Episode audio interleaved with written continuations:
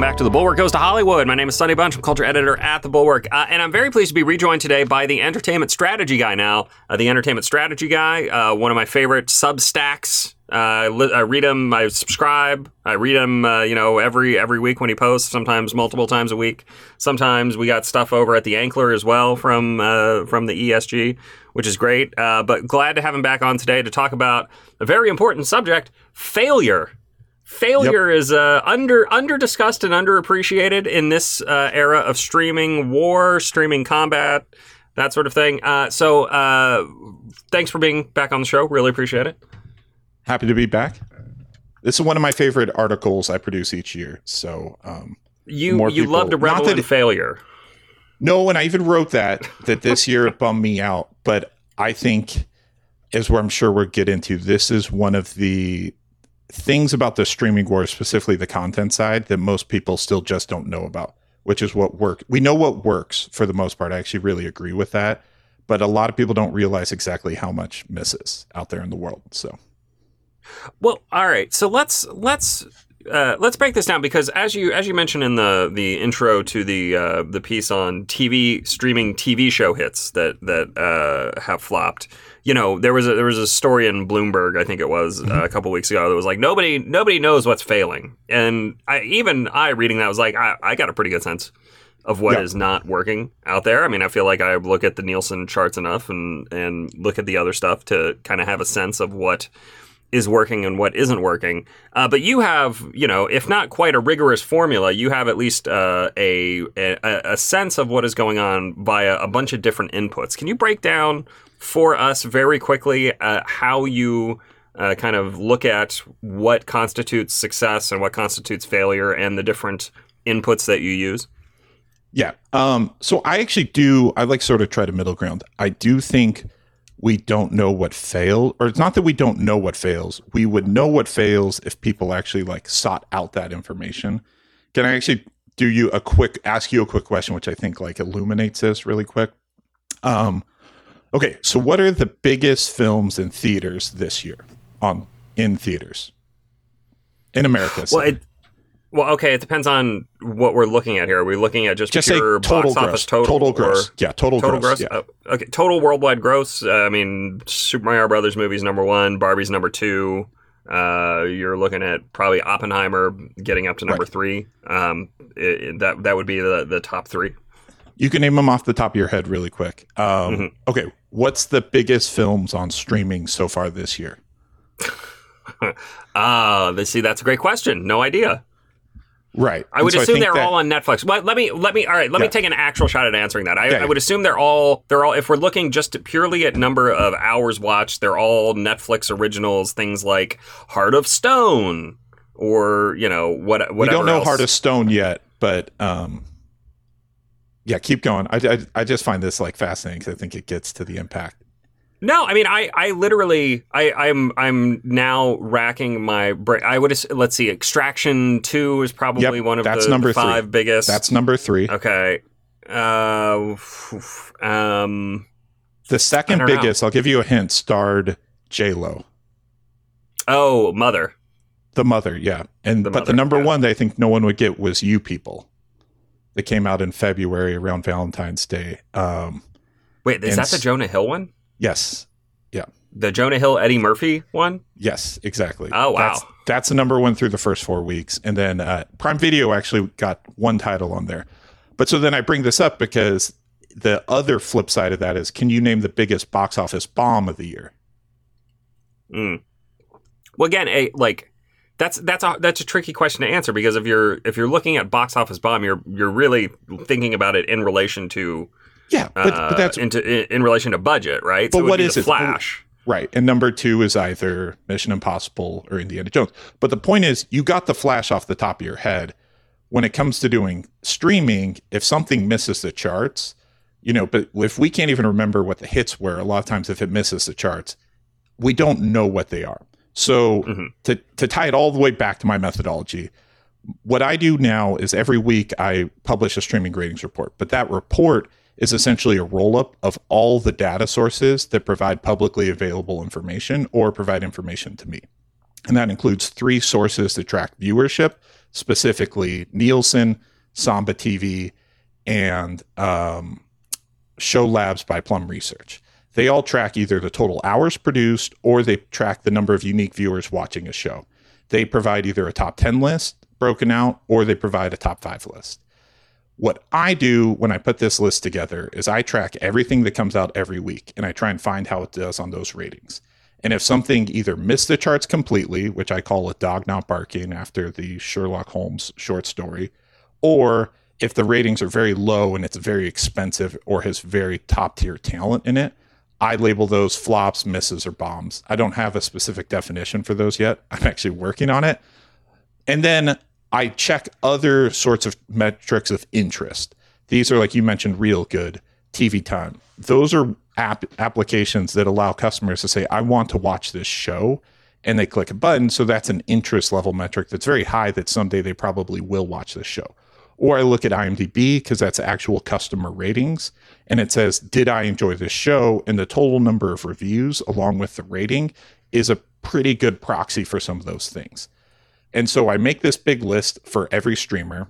And then I basically put into three categories, which is, is it in competition for the biggest miss of the quarter half for them so far. Is it an honorable mention or is it just a miss? Or do I take it off the list because I think it did well enough?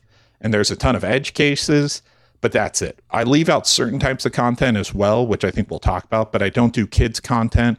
And for the most part, I try and avoid uh, reality shows in unscripted documentaries because they tend to be cheap. But that doesn't mean they're missing a lot of misses. It just means, like, for example, Citadel, which is by some reports the second most expensive TV show of all time, is definitely a much bigger swing and a miss, sort of like The Flash, than, say, you know, um, there's like another Prime Video show that I had on the charts, um, like The Rig or something like that. Those shows aren't as expensive. So while they're still misses, they're not to the same degree that something like Citadel is. And so that's my mm-hmm. rough calculation. And then I make these big lists and then I publish them all so everyone can know what missed. Though again, it's for the whole half of the year. And I want to I want to just uh, emphasize for folks that we're talking pure numbers here. You're not uh, factoring in critical acclaim, uh, you know, Emmy wins, whatever, Oscar nominations, whatever. This is not uh, this is not a measure of quality exactly, Correct. but uh, popularity.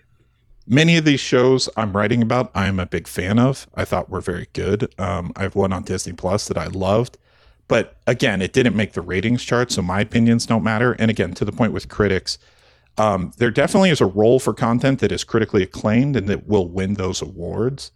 I think that field overall is pretty crowded, so it actually can be tough to get a good ROI. But that's not what I'm evaluating here because whether or not things are good, critically beloved, or doing well in the awards, most other people know those things already. So that's not really that they don't really need me because in that, those cases, Rotten Tomatoes really can provide the guide. Yeah. But Can I? I want to. I want to drill down into just one of your inputs uh, for a 2nd mm-hmm. because I know. I know some folks. You you get sometimes some pushback on using IMDb um, mm-hmm. because IMDb uh, is it, first it's entirely user uh, generated, right? It's you know it's Correct. people you know assigning ratings or whatever, which creates a which creates a, an issue uh, just in terms of um, specifically campaigning, right? Correct. People campaigning yep. to make things you know higher rated or lower rated, um, but also it just it, it, appeals to a certain. There's a certain built-in user base there already that uh, kind of prefers certain, like Christopher Nolan yep. has, I think, nine of the 250 top films on IMDb, right? And as much as I, as, uh, I am a well-known and registered with the government Christopher Nolan shill, um, but the but that also, that strikes me as a little a little over the top. So I'm the last Tenet fan, I think, in America, and so I agree with you. But his Interstellar scores, when they recently made the charts because it switched services, are we're over like two million IMDb reviewer votes, which is insane. Um, so yeah, so when I use IMDb, to be totally clear, I actually check every score to see if it was campaigned, and you can tell if something's been campaigned because there's a large number of ten star votes or one star votes we have seen a lot more in the last year, a lot of shows getting more positive campaigns. So if folks are really into something, they all go and throw a 10 votes, and you can tell that the 10 votes are really not in line with like it should look like a normal distribution, and if it doesn't, it's been subject of a campaign. But that's it. If something's been subject of a negative campaign, I just sort of ignore all the ratings, um, except in one case that popped up because it was so extreme. It's like the greatest IMDb score ever, which is Velma, because their number of one star votes was from everyone. So there was no one positive campaigning it, which you don't really see. So I ignore those. You also mentioned genre skew, which I think is absolutely super important. And it's something I try and take, I definitely take into account, though I haven't done a full quantitative system. That's on my data roadmap. Um, but I try and only compare shows to similar shows in their genre. So if you're talking, does something have high ratings for a superhero show?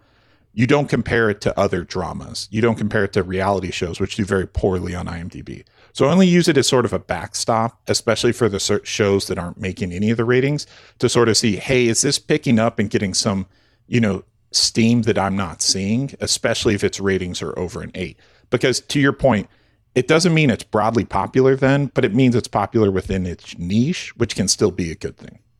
Mm-hmm. Mm-hmm. And also, importantly, you look at total number of reviews, which I think is the most yeah. interesting uh, yeah. and objective part of all this. It's not. It's not strictly speaking. You know, hey, this got a seven point two. It's right. this got a seven point two with you know hundred thousand reviews. Right. Um, I've actually seen a ratings. Yeah, sorry to interrupt. I actually seen a lot of people use just the ratings, and I specifically have a a rough threshold that if it doesn't get over ten thousand reviews in say the first three months, it's really probably not that popular. Um, and we kind of know that. So you really need to look at both the rating with the review.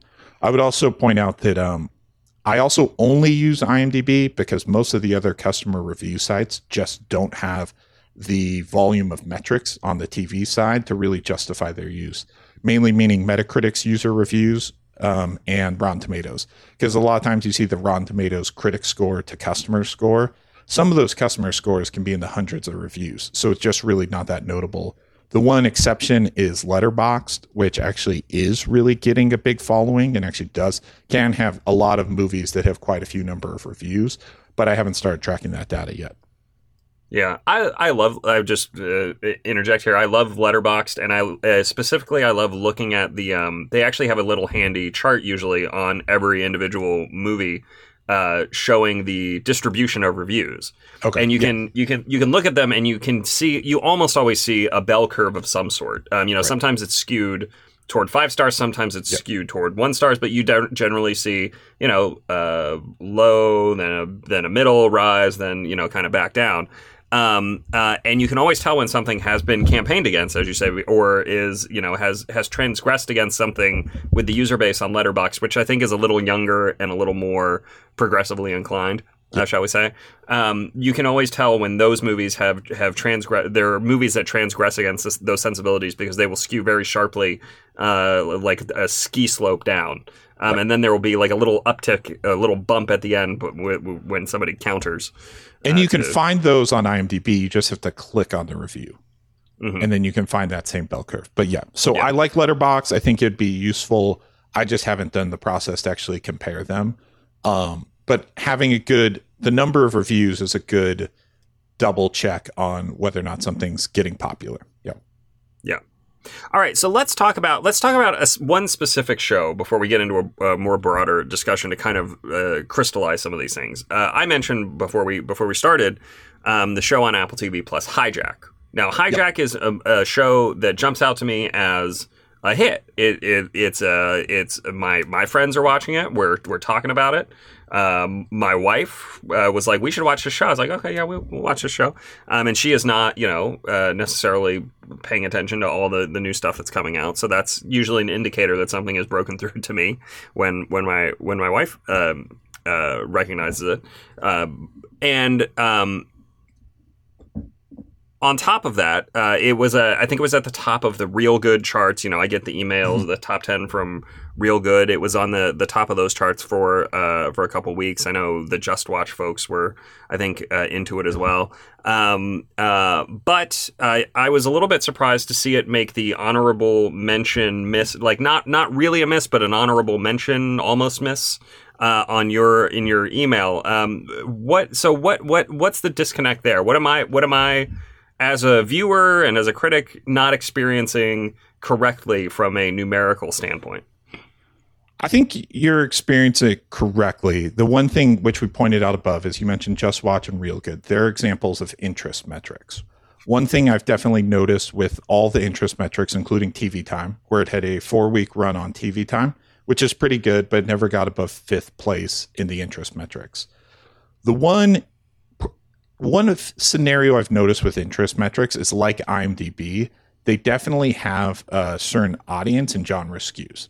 And that's because in most cases, unless the companies are very, very good about having panels that are, uh, you know, representative of people across the country, you're essentially people are opting into those applications. Most of those applications tend to start with Apple apps. So there could be some bias. And again, I can't prove this. I don't have all their data, but this is what I see where, you know, customers who tend to be higher income, tend to be more likely to be mobile phone owners, tend to be more likely to be cord cutters, tend to use these applications. And I think Apple TV Plus's strategy is to deliver content to those types of customers. So, in a sign, the fact they're doing good on those interest metrics, doing well on those interest metrics, is a sign that they're delivering on the customers they're targeting. But this gets back to where whenever we're dealing with lots and lots of data, you know, it's as much an art as it is a science, and there's philosophy behind it. And one of the big challenges whenever I'm writing a streaming ratings report is making is doing the evaluation is this show a hit or is this show a hit for Apple TV Plus? And so Hijack's the perfect example where it's something that I'd say I think it's absolutely a hit for Apple TV Plus. Um, mm-hmm. And again, there's a lot of edge cases, and in this case, based on we did get a Samba TV, what I call datecdote, where they say how many households watched it, and they said uh, 460,000 watched it in the first week. What's funny about that though is uh, Samba TV when they've released these selective data points, they've never actually they've only rarely done it over the same time period. So we only have one other show to compare it to over the first week, and that's Platonic at 300,000 households, uh, or in the first six days. And then you have, and then we only have a handful of other shows. So Hijack on that metric is like is on the higher end. But that said, if we're comparing 467,000 households to something that like you know the witcher that did 1.2 million tough to say that that drop off means that this thing's a huge hit and then the other factor when it comes to apple tv plus is they almost when it comes to scripted content nothing looks cheap and everything has top tier talent uh, idris elba i don't think he's working for free i don't think he's working for scale i think he got a huge paycheck to make that tv show so I like try and factor those things in. And that's why I didn't call it their biggest miss because I think some other shows were more expensive and had clear, much lower ratings. Um, but I would say it's the closest they have through the first half of the year of being on the edge of being, say, not a not a miss or a hit, just sort of in the middle. Um, Servant would be one of those as well that I know I put on the list. Um, yeah, is that all? Me? yeah. I, you know, what? here one more point too. Actually, when i'm thinking about it. the other point, which I also really hold against Apple TV Plus, is that um, when you do go to a service that uses really a representative sample size, like Nielsen, the show never made the Nielsen charts. Any of the data we have so far, we haven't gone the the data for the third week of July. So it could surprise us and make the charts for the third week of July, but it likely won't. And so that just means you have a show that wasn't one of the top 10 most viewed in America. And if Apple had never had Ted Lasso make those lists, I can maybe say, well, Apple just can't make the list because their user base is too small. But Ted Lasso was on the charts, uh, one of the longest running shows this year so far. So when it comes to a show mm-hmm. that is genuinely really popular, Ted Lasso did really, really well. Now it is in its third season. There's some caveats like that. But adding all those things up, I still think Hijack was an expensive miss uh, for app for when you look at the TV environment as a whole. Though it might be one of Apple TV Plus's better performing shows this year. Yeah.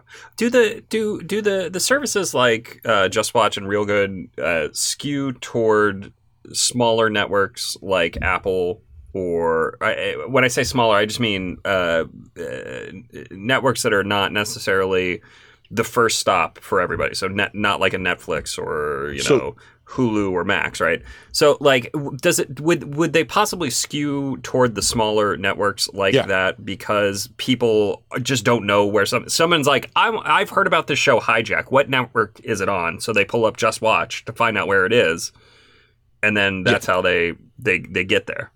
Uh, That absolutely could happen. I think more what happens, even though Netflix tends to do well on the charts, is that Netflix is more penalized for that.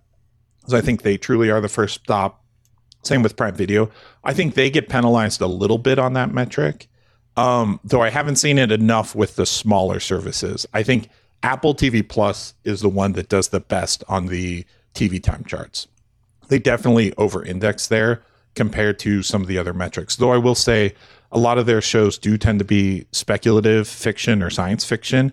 Those tend to do well in the IMDb charts. So Apple TV Plus has had some shows that really accumulate IMDb viewers. Like Hijack, for example, does have 30,000 reviews, but it only has a 7.5.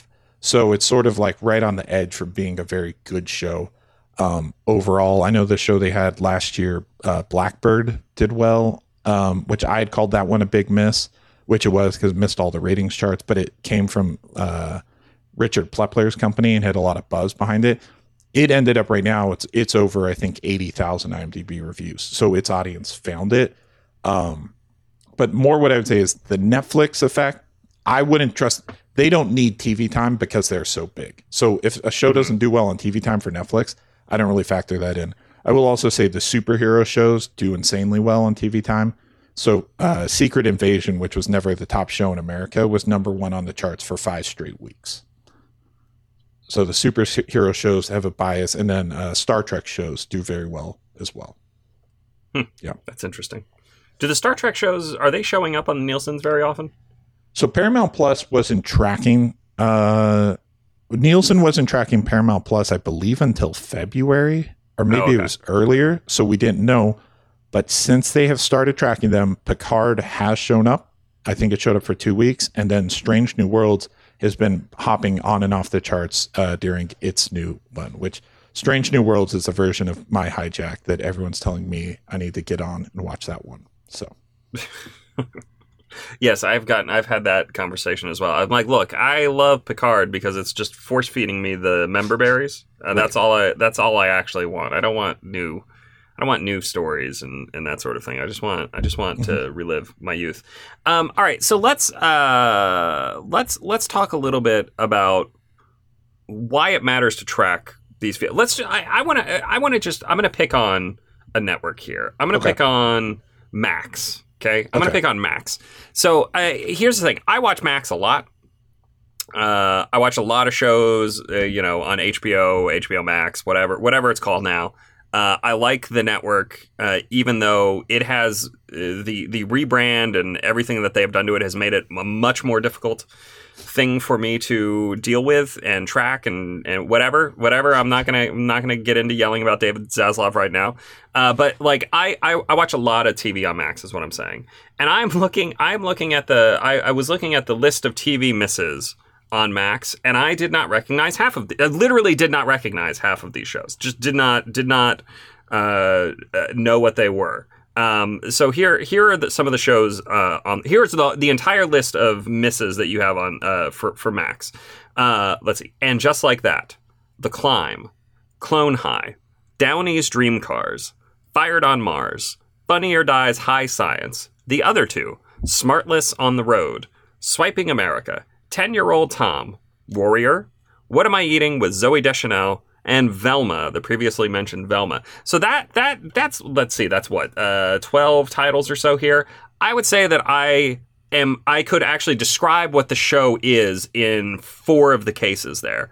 Uh, Which means that eight of them, I just like. I, I actually really liked Fired on Mars. Funny show. People should check it out. But like, I, uh, you know, most of these shows on here, I, I don't even know what they are. I don't know. I don't know what they are. Uh, how can you run a successful um, a successful streaming company when your some of your most loyal customers look at your uh, lineup of programming that you have spent at least tens and possibly you know low nine figures of millions on uh, and uh, don't don't they, they just don't know what they don't know what it is Well, I mean, so that I mean, you basically justified the explanation in a nutshell. I mean, when I I think for a while in the streaming wars, the whole disruption that moved to streaming, for a while we sort of forgot some core principles of both entertainment and then business and say smash them together, the entertainment business. And one of them is that when you're making shows, it really is a portfolio game. But the reason it's a portfolio game is because the hits pay for the misses. But overall, you're trying to get that return on investment. So the hits pay for the misses so long as you don't make so many misses that the hits can't afford to pay for them. And so that's what when the reason why I think it's so important is to know what the misses are is for the before we had streaming ratings and especially when everyone was funding deficit financed operations, no one focused on what the misses were because it just didn't matter. The return on investment wasn't there because it was all about subscriber growth. And then once you got subscriber growth, there's going to be the turn back to profitability. Now that everyone's focused on profitability, the return on investment comes back to the fore. So the question is, if you can make, uh, it's actually like I think 16 shows, of which dedicated customers can identify five of them, even if they might not be the intended audience. The lesson there is you need to identify which of those shows not to make in the first place, especially because even on Max, the biggest hits so far this year all came from HBO shows. So clearly, the HBO with Max distribution model makes sense, or you need to go back to the start and figure out how you can launch shows, this many shows, and get people to actually watch them in real time. Um, which again, not saying that's that easy challenge, but you have to know how many shows miss because that's the basic input to are we succeeding based off the hits. All right, I want to, I want to, I want to drill down on one point here. Okay. When we, and I agree with this, hits pay for the misses, right? This is this is a bedrock idea of entertainment, Mhm. and that's basically how the industry has worked for years. Uh, you know, uh, but when we say the hits pay for the misses, I don't understand exactly how you quantify that in in uh, in in modern times in modern streaming TV, right? Because when you say the hits pay for the misses, a hit TV show like Friends Right. pays for the misses because you can charge way more money for ads on Friends, you know, back in the 1990s and 2000s. Uh, or Seinfeld, right? You're you're you can charge advertisers obscene amounts of money for a 30 second spot. Uh, and that is what that is what makes money. And then it goes to syndication, whatever. There's other revenue streams. The revenue waterfall is is deep and long, whatever. But like that, all right, that's how it. Or with a movie, movie, much much simpler case. The hits, the Oppenheimer, you pay, you you bring in nine hundred million dollars in ticket sales worldwide, and that pays for you know your I don't know Renfields or whatever. Um, uh, that that don't that don't that don't quite that don't hit. Um, uh, and I actually enjoyed Renfield. I don't want to sound like, but I, but like you know you you know what I'm saying? Like, all right, so like that. But in streaming, there is no. It's not like it's the the idea of what works and what doesn't work is so diffuse that I don't. I'm not entirely sure how you say. All right, uh, I don't know, the righteous gemstones or something, or Succession. Right. That covers uh, uh, that covers I don't know the other two and swiping America. You know, I like I, I don't I just don't understand how you break this down. So I don't think you're wrong to say you don't understand it because I think this is actually I I was just reading I think an article on CNN where someone said you know all the streamers value different things and we don't know what they value so it's very complicated so we don't know. And you read you wrote a actually a terrific column a few maybe a couple months ago about how Hollywood's big problem is that we don't actually value things with dollars anymore. That breaking down all those markets has actually made it much tougher to identify what success is and relatedly how to share profits. It's a point I totally agree with. Um, again, to go back to what I was saying like five, ten years ago, is when I saw the streaming model was for films in particular, say go from theatrical to home entertainment to second windows, and we're going to condense it all down into one, which is only streaming. It never made sense to me how that pie is bigger, and so how you share that pie. That all said, while it's harder and more difficult, when I say pay for itself, really in this case, I'm not talking about actual dollars and cents, though it can translate to that. It really is talking about something like the acquiring of new customers and the retaining of old customers is basically the job of every piece of content on your platform. And so shows that are huge hits will acquire more of them and they will retain more of them. And you can put a quantitative measure on those things and you can triangulate how well the content is doing based on things like the viewership, the completion rate, and the total number of customers. So when to use like a, a much easier example than like Max, when I ask what hits paid for all the misses, because you know, Netflix, if you scroll down in the article, they had quite a few misses as well. They had more shows make the Nielsen charts, but you know, if you factor in budgets, they still had a lot of shows that are misses for them. But we know that Wednesday essentially paid for all their misses in November and December because so many people watched it and watched it for so long. So they're not paying for it in the sense of actual value, but any show that you keep people on the platform makes it much more likely that they're going to keep their subscription. And if they're going to be more likely to keep their subscription, you can raise prices on them. And if you raise prices, you're generating more value. And so, you know, if Fired on Mars, which is one of the shows on the Max list that I had not heard of, but if, say, it had broken out and a lot of people like, you have to check out Max to watch this, that's going to pay for, say, Swiping America or 10 Year Old Tom or potentially Warrior, right? Because they're tuning in to watch that. And so it's driving the success. So then it's a matter of weighing the number of hits and how big those hits are versus the number of misses. And so for HBO, they've actually done a really interesting strategy in that they're they're doing more and more shows that are going to Max. They're doing less fewer originals, but having the shows appear on HBO and then drive viewership on Max as well. And in that sense, they actually had a pretty good start to the year between The Last of Us, which was a big, big hit, and Succession, which actually grew enough in the viewership that paid for it. I bring up a show like And Just Like That, the Sex and the City spinoff, that I think would have done better had it been given an opportunity. So it's more a statement that Max just still needs to grow and probably make yeah, a few they, less shows. Did, did Max not put And Just Like That on HBO? Was that streaming exclusive? Yes, it was. Wow.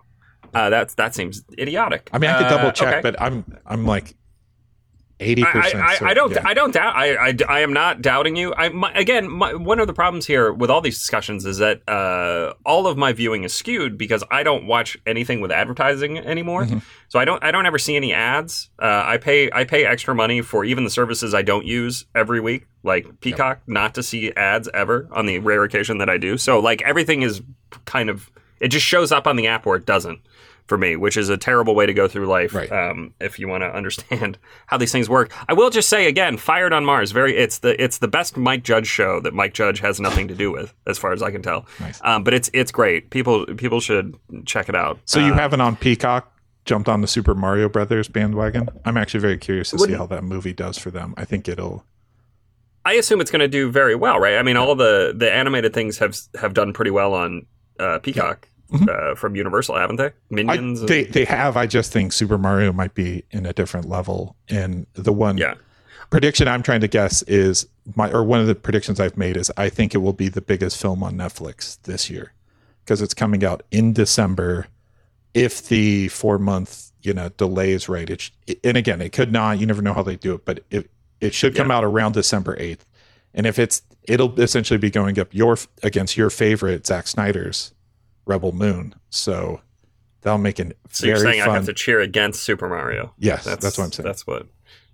I uh, no, I uh, I I have we have not watched it on Peacock uh, because my children uh, for my birthday got me a copy of Super Mario Brothers movie. It was very thoughtful of them. Okay. Uh, they bought it for me on Blu-ray. Nice. Uh, so I could watch it, not them. Uh, very, very thoughtful. That's a very thoughtful gift really, to get you. Yeah, I really, I really appreciate it. I really appreciated that. Uh, but the um, uh, okay, all right. So let's uh, let us uh, move off from Fired on Mars, which is a good show people should watch, uh, and talk about um, you. You you uh, have a piece over at the Ankler about uh, the general uh, failures of sports documentaries, mm-hmm. sports programming. Um, but not. I want to be clear here. Not live sports programming. Uh, we're talking about like documentaries, TV shows, that sort of thing. And one of the one of the the nuggets that had jumped out in your um, in your emails was uh, just how incredibly poorly watched the various LeBron James uh, specials mm-hmm. shows have been. Like there was, I think one of one of them uh, had something like 150 uh, IMDb ratings, which yep. is, I mean, functionally zero. Yep. Um, why is it that sports, and also I get the sense that nature documentaries like the dinosaur CGI thing on uh, on on Apple or Disney or wherever that was. Um, uh, why why do why do why aren't these things hitting with audiences in in the way that you know something like uh, Earth the Earth the Planet Earth show on yep. BBC used to kind of hit with audiences. That so to go back to the question is why aren't they hitting? I don't quite ha- I don't quite know the answer to that. Like it, it's actually a puzzle. Um, you brought up Planet Earth, which I think is the right example. I believe Planet Earth and Planet Earth Two are still two of the top IMDb f- ser- TV series of all time by total by ratings and number of reviews. So they definitely hit there.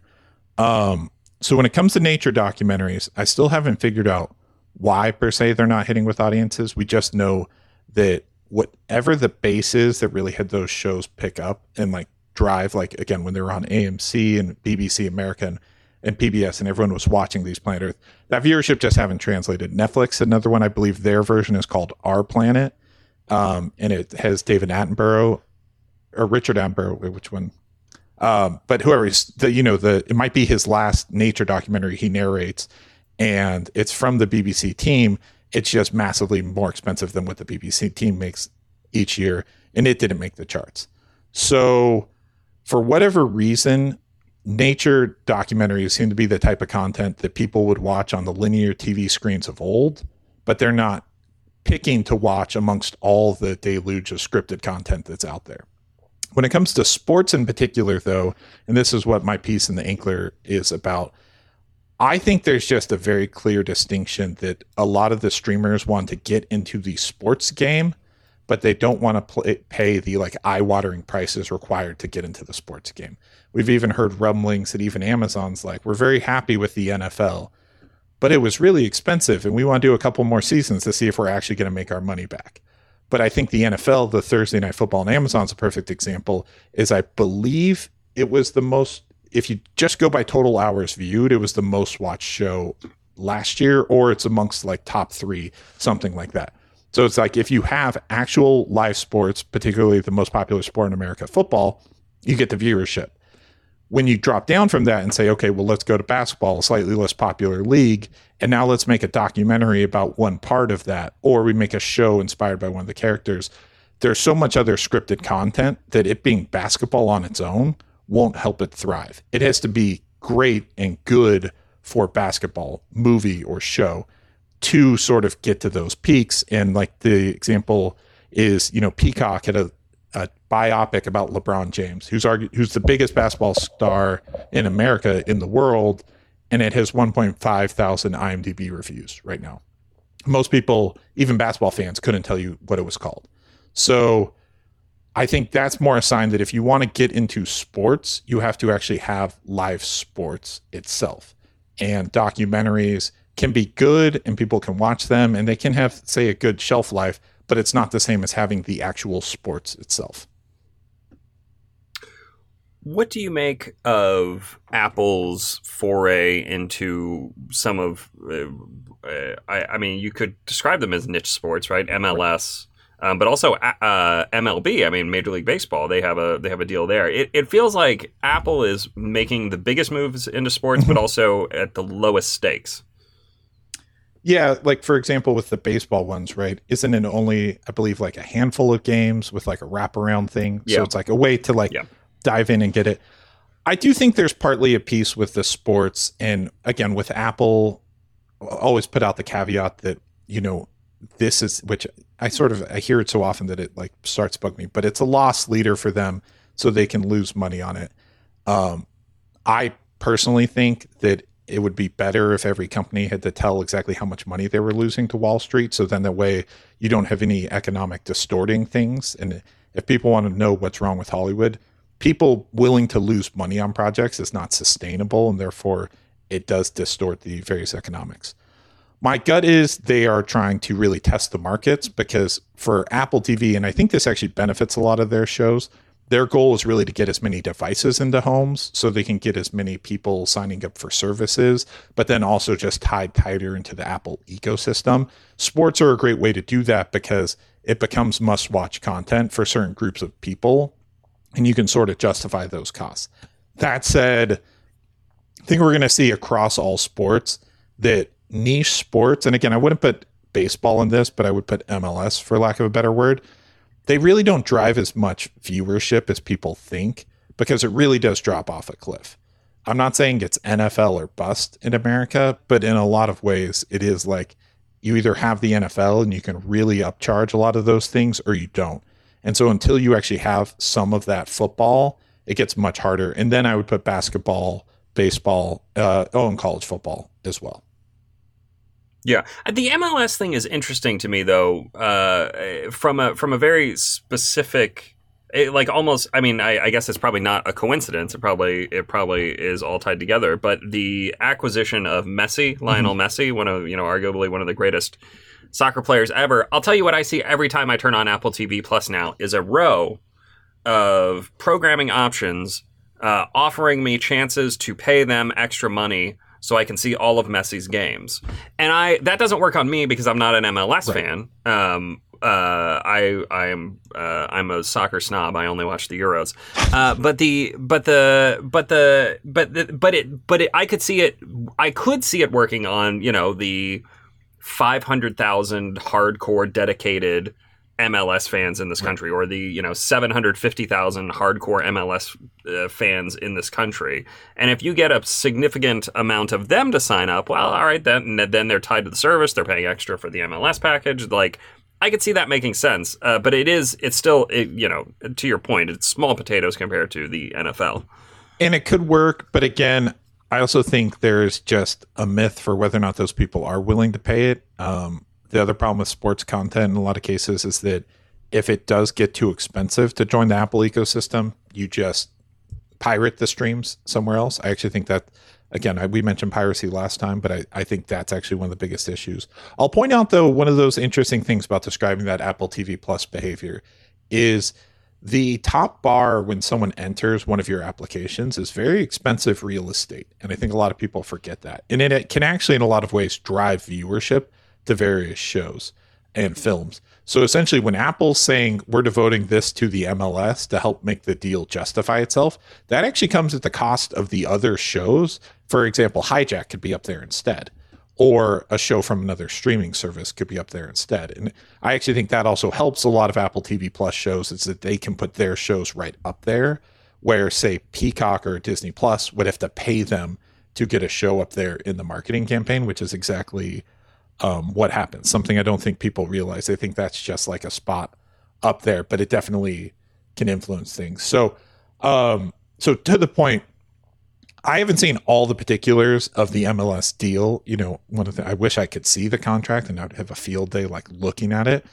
The one worry though is even getting someone into that ecosystem, it makes it, you know, to your point w- much earlier in the conversation about how do you value those things the whole we got someone into the ecosystem is a lot of times a very good fudge factor to justify companies making bad decisions that we don't actually know about because they don't provide open financials.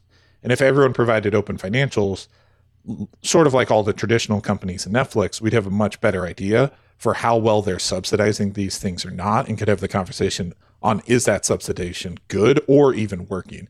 I think right now they benefit a lot because was Apple have three lines of business um, you know, in their services business would probably make the Fortune 100 by itself, you know, so maybe even higher. Uh, so it's just something I think about. Yeah. Let's uh, let's let's jump to a slightly different topic, uh, okay. though along the same lines when we're talking about streaming. Uh, one of the things that you mentioned in your discussion of film flops um, is that if you make a movie, you should put it in theaters. Yep. Now, this is a subject near and dear to my heart uh, for a number of reasons. Um, but the uh, but but the broader point here is that an advertising campaign creates awareness not just for theatrical release, it creates excitement for the streaming release. But doesn't this really what aren't, aren't what you really saying is that there just need to be fewer movies made period and the ones that are made need to go to theaters and then those movies need to come to streaming services? I'm not saying that specifically, but you could assume that. I actually, I mean, in today's climate, I don't want to say like, yes, make fewer movies because, you know, it benefits everyone to make more movies. I think um, right. I was just having another conversation where I think the main conversation in town when it comes to the theatrical films, especially the ones flopping, is the budget situation.